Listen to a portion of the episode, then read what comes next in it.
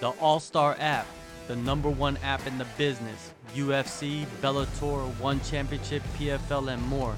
Get the app right now. Link in description. Bellator 289.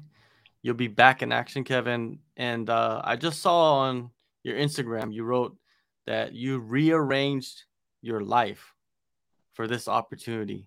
What exactly have you done? Man, so on my way up to Bellator, um, I was working a full time job. I was training outside of that. You know, I'd go, I'd go seven to three, and then I'd go train from five to nine every night, and then I'd hit my weekend training. So it's just always a busy schedule. Pretty typical up and coming fighter life if you're like really dedicated, you know. And uh, but when I went into that Bellator room last time, we're all sitting around in the staging, and I just looked around there, and I was like, "There's a different energy to these guys. These guys aren't half. These guys aren't working nine to five jobs. Half these guys are full time in the game, like making it work." And I told myself, especially because we came up short of that performance pretty, pretty abruptly, and uh, it just hit me a certain way, you know. And I was like, no, I'm gonna go home. I, I put in my two weeks and I committed my entire life to training. Um, literally, all I do now, I I'm either coaching or I'm training, and I wake up, hit my training schedule, and my fiance is a fighter too, so she's, uh, you know, she understands my fighting, and uh, I'm I train between Eugene and Portland, and in Oregon, so there's about two hours between my two training gyms, and then uh, when I'm not, like I said, when I'm not training now for an income, I'm doing private lessons or I'm a head coach of like an amateur MMA team back in Springfield. So I'm studying, fighting, just living the life where like there's no distractions. Uh, you know, before that, as I'm working all day, my mind was still always on fighting. But by the time I got to the gym, like I'm tired. I'm like, I, I am just exhausted. So all of my energy goes into this now, uh, and it's it's made a, a huge difference in a few different things. Like my availability, of course, is like, well, now I'm able to catch daytime practices, but also just like my energy through the day, my strength increases, my, you know, like my connection with my coaches is increasing, my connection with my teammates is increasing because I'm like, in this realm with guys who I train with who are also doing this stuff, who whose whole life depends on it. You know, uh, like my main training partner, uh, he he also makes the same commute as me, so we both train uh, and live in uh, Eugene or Springfield. And we go up to Portland four times a week. We also hit our conditioning here in Eugene. And we then, when we're back here, we're meeting up with each other and we're training down here, and that's Brent Primus, uh, the former Bellator champ. So like, yeah. I'm I'm like with that guy constantly, you know, just picking his ear and all that, and so like, I'm living a life that I feel worthy, you know, like I I feel like I I deserve what I'm asking for, you know. When I when I walked into that room before, I'm like, you know, like, especially Ahmed, like coming out of Khabib's camp that dude, I don't know what I know he he can live that life. He's living that life dedicated, right? Just like Khabib said, I got bread, I got water, that's all I need, you know, like I know his fighters are living that same lifestyle. So I just wanted to make sure that I can't say I'm getting outworked again. kind of like leave no doubt. Is that is exactly? That hmm. Exactly. No no no excuses now, right? Like and like I'm gambling on myself. I'm it, it, it's not like like I'm still the provider of my household. you know, I'm still the one that keeps the roof over our head. I got a fiance and two and two soon to be stepchildren and like I have to pay the bills, you know, rent still due at the end of the month whether I'm chasing my dreams or not. so uh you know, I've I've learned to just work diligently and like I always worked hard, but this is it, it's just a whole different thing. You know, it's it, it's uh, it's living like the life that I need to be living to be in this echelon of performance of like, you know, be up here with the the Bellator and you know like the other UFC fighters is not just like one foot in and one foot out. I'm yeah. I'm all in. there's a there's a level of uh of confidence, right, that you get from all of that. You get from yeah. just investing a hundred percent of your life to training to the sport. Like you said, you're studying it, you're coaching, you're, you're engrossed in it, and you don't have the distraction. I don't want to say it's a distraction having a job, but it can be a distraction, right? It, it, it is. And the confidence thing is huge. And like, you know, uh, like, like there's a few different reasons is one, all day you're thinking about this. So, you know, for especially this time around, I'm eight weeks to prepare for a fight. Eight weeks, every moment of my day is about that fight, right? There's no no distraction. It's not like I spend half my day taking orders from a boss and getting in my ear, like going over, moving a bunch of heavy stuff, doing construction, and then okay, I have my four hours at night to tune in and think about this fight. And trust me, like that's part of the game. You know, like if anybody's listening to this kind of stuff and on their way up, they have to understand that's a part of it. You're gonna have to do that. There's a lot of guys who reach the big shows, especially like earlier on, uh, who reach the big shows and work full time jobs. But like once you, you start having to like figure out the balance of train more, work less, you know, like kind of hit that trade. And but I'm just it allows you to be so much more confident also in the sense of like every day is preparing for this fight. So when i get to the fight like i i can i can hit my checks you know i go over my checklist. Did i did i put in enough work to say to feel confident? Did i you know like watch my diet? Did i you know get the extra rounds in when the pros were training? Because i remember i'd get so like disheartened when I'm like at work working an eight hour job and I look over at like Ricky Simón's page or I look over at Brent's page and I see they're all great sparring today. And I'm like, I want to be there, you know? So I gotta be, I gotta be there, you know? And this is just everything my life is now. So my, my confidence level's way higher than it's ever been. Um, you know, and just tons, tons of good energy going into this next bout. what were you doing that what were you doing for this camp that you weren't doing for your previous camps because you had that full-time job? Of course you're training more and you have more options to go to different locations but were there anything in maybe recovery like you said recovery has become a, a major factor in this camp for you? Yeah um that's that's actually a really big one and this is like uh i in order before like I, when you go work that job that you go and you train and then uh, you go home and you sleep. You you want to like salvage your last little bit of family time that you get, so you're getting to bed a little later, and then you're waking up super early to go work. So like one, I'm getting a lot more sleep time. um, you know, like I, I, I love my fiance. I like to be able to see her, and so like I get to have my nights with her and just kind of get to sleep in a little bit later, like until like 8 a.m. instead of getting up and out the door by 6 a.m. and you know stuff like that. And then um, the daytime trainings are a game changer because you know with the schedule that I've been stuck with, I've been fortunate enough to like have the coach, the pro coaches from American Top Team working with me at night in amateur classes. I would show up and be the only pro in a lot of these amateur classes because a lot of the pros were training during the day. Uh, you know, so but they they recognize the commitment that I'm putting in to like go work a full full time and then drive two hours up to Portland and come train and then drive back, get home at midnight and go restart and do the thing over again, you know. So they they gave me a lot of attention leading up, but going into it, now I'm making every one of the like competition practices. You know, I'm going into on Mondays, I'm going into hard competitions with black belts uh, and other career fighters and um, like I'm kind of fitting the same training schedule as a lot of my main partners now, instead of being, you know, most of the time by the time I got up there, they were already done for the day. And so I was just kind of making do with what I what I could with the room I had, you know. And then uh like when I now like my conditioning is all like 10 a.m.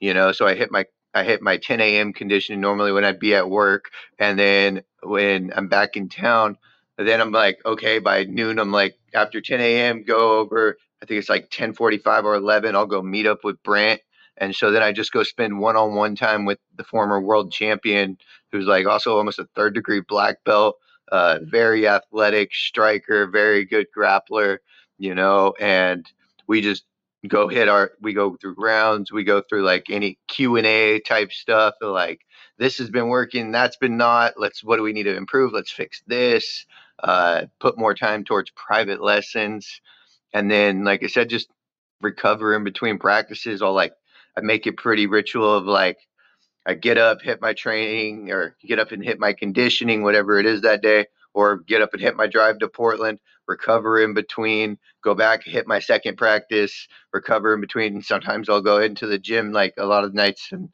go do like 10 to 11 p.m. and just an extra conditioning and just kind of hit my two or three practices a day and then just keep recovering and you know it stuff that I wasn't able to get away with as uh while I was working this full-time job.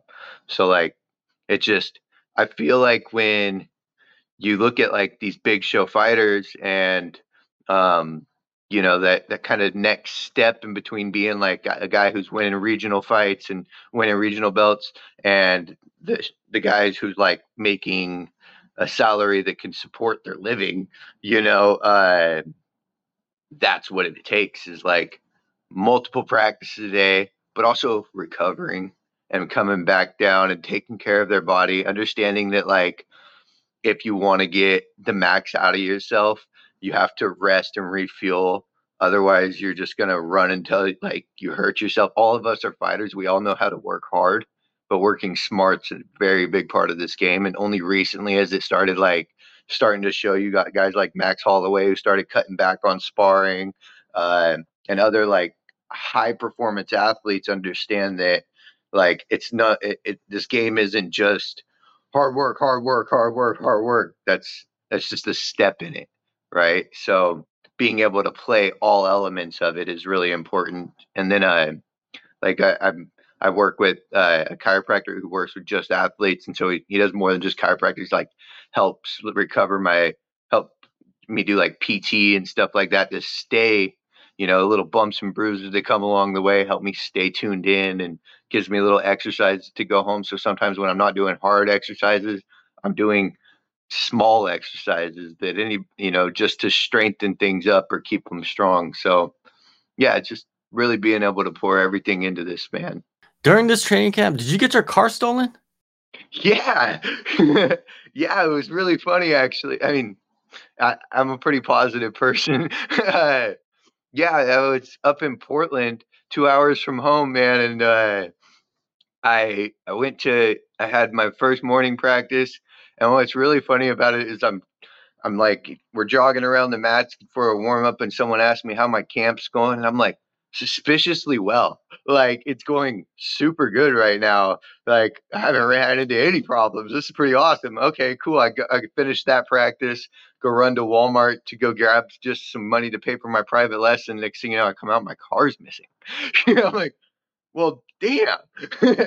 so um, yeah, it ended up going missing, and I had to have my fiance drive up and come pick me up, and then it, it was it was disheartening, you know, but not too, eh, I, like I, try to stay positive. I'm like, well, I look, I'm very fortunate that like I have my training partner that also makes the same commute, and so um, you know, some days I like to stay a little later or put in a little extra work. So we weren't quite driving up all together every time. I we'd take separate vehicles, but he was able to just get me up there and back. And then uh, me and my fiance were able to trade the cars around, and I was able to use hers and go up there. And um, but for like a week, and I, like there were certain times we'd go up there and we'd start to search, and I'm like, man, I don't like this. I'm like, I don't like this like negative energy that I got while I'm searching around. Like I'm over here praying to God to help me find my car with some really ungodly intentions when I do find it, you know, like, uh, so it just, it didn't match up. And I just remember like at one point I just tell myself, I'm like, you know, um, or I'm talking with a with a teammate, and he tells me he's like, "Your camp's been going too good, man. Like, there's, I think you'll get your car back. I think it will." And like, fight camp's got a weird way of of like continuing through smooth and stuff like that of just working out, right? And so I really do believe in that. And uh, then there were other people who were like, "Man, it was a it was a Honda Civic in Portland. There's over twelve thousand cars stolen in Portland every year. Like, you're not getting that thing back." And so I'm already kind of starting to get on that stage of like, just move on, you know, like figure out my training schedule. Surprisingly, didn't really cause any problems in my training schedule. I still got it figured out and was like, trying to turn it all into these positive experience and be like, man, you know, um, well, my car might have got stolen, but if I look at the blessings, um, well, I got a bunch of supportive people. I got my teammate, my camp's still going. Let's just look at the positive side of this and not get too like distracted. And you know, if I if I spend too much energy and negativity towards my car, it could cost me this fight, and that could be my car a few times over, quite a few times over, you know. And so I'm like, make it work. It'll be okay. And then one week later, I get a call from the police department. Actually, like a day after going to church and like talking to my uncle about like, you know, I just don't like the I don't like the negativity that goes through me as I start looking for my vehicle. I'm just gonna leave it all to God. Like, you know, if, if, he gives it back, cool. If not, then I'll look for the next blessing, you know, and just kind of try to find the blessing in this. And uh, I get a call and they said they found it. And what the craziest part was is uh like it wasn't torn up at all.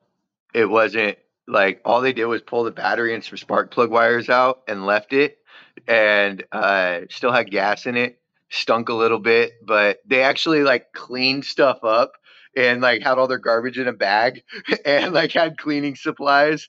And uh, my window had been jammed, and that was why how they got it because my window was jammed and I couldn't get it all the way up at the point. And uh, when I got it back, they fixed the window. so the, it, I got my car back, and it was just like man, what a miracle, right? Like your car goes missing in this like big metro city, and uh, I'm the, the times that we would look, every stolen car we were seeing is all torn up and beat to pieces or like scrapped. And I got a Honda Civic, so of course, like it could be scrapped easy. Uh, but no, everything was good. So I just looked at it as like, look at that good energy you got going into this fight, and all I had to do is just keep positive, man. Uh, I think just the fight game kind of calyxes us to that, you know, like we go through so much hardship every single day. so it, it, makes it a little bit harder for things like that to stress me out too much. yeah, yeah, that's good, man. They're good to hear. Like you said, good energy. Now, your opponent, Kai Kamaka, man, he's uh he's still a young guy, but he has been around for for many, many years. You know, what type of fighter do you see in him? Uh, I see somebody like he's got. He's got good skills, man. Like you said, like he's a veteran. Um, you know, I watch him and he he's good at looking textbook. You know, like especially like I was watching kind of up on his last fight, and he looks very textbook. Good stance, decent boxing. Uh, like like he likes his counter boxing. It looked like like, and I hear like he used to be more of a brawler, so you could tell like he's a little more as he's coming into his counter fighting and stuff or trying to clean stuff up and not be as much of a brawler. He was he like may have been a little more gun shy his last fight, trying maybe trying to avoid the brawl or maybe he was trying to avoid the wrestler. Because uh, I did know like that the wrestler and him ended up boxing for three rounds instead. You know, like he, he had good takedown defense. Um, but like, you know, he came into the game and he's been in the big shows for a while and like I have to respect that. You know, uh he's he's got a lot of good parts. I know he's got the college wrestling, uh wrestled in Hawaii. I think he was a Hawaii state champ or something like that. So I know he's a pretty well-rounded fighter. Um I know if he's anything like his Instagram, he's training hard. Uh, you know, so I, I don't have as cool of an Instagram as him yet, but that's all right. He's got. I know that. Uh, that you know, I I've trained with Hawaiians, and I know they got a lot of community support and family support behind them, and so like I, I, see them. They all come together to help him grow. The Kamakas are a good name. Uh, and, you know, like I, I, got respect for the guy, you know. Uh, like I said, he's clean. And sometimes, though, like I, I, like I like clean. I, I, I, I don't want to say like there's it gets clean. I like to get make it dirty sometimes. Like I've noticed he's even kind of had different struggles with guys who got a little bit grittier. Like one guy who wasn't like as I don't want to say as skilled, but like who wasn't as textbook. Uh, the southpaw he fought before Justin on his when he came back from Bellator. The guy was a little more wild and aggressive, and guy pulled it off well. But like it made him play a whole different game, and he does change games a lot. And uh, I've, I've paid attention to that. Kind of noticed he's got everything that he needs. Uh, you know, but and he, as he said in your guys' interview, he plays a lot of one or the other. So I'm expecting him to make improvements based on his last fight. Um, I'm expecting him to change it up. I don't really base like, especially young guys. Like I'm only a year older than him, um, but they we got a large library, right? Like, and so sometimes we we bring a bunch of books, or do we just need to go down some other shelf? Like, but I'm so I'm expecting him to bring more than what he's brought before.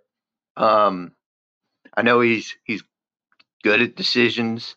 He's had one finish uh, early on in his career, um, but that's you know it's it's fighting. You can never tell with when it's going to be more. You know, so I think mm. uh, the Ahmed Magomedov guy didn't have very many finishes. That guy was that guy was legit. He was really good. Uh, so I, I don't I don't like count anything out on him, but like I'm just excited to fight him. I like the opportunity. Um, I know because he's been in the big shows and he he was up in the UFC, came back to Bellator.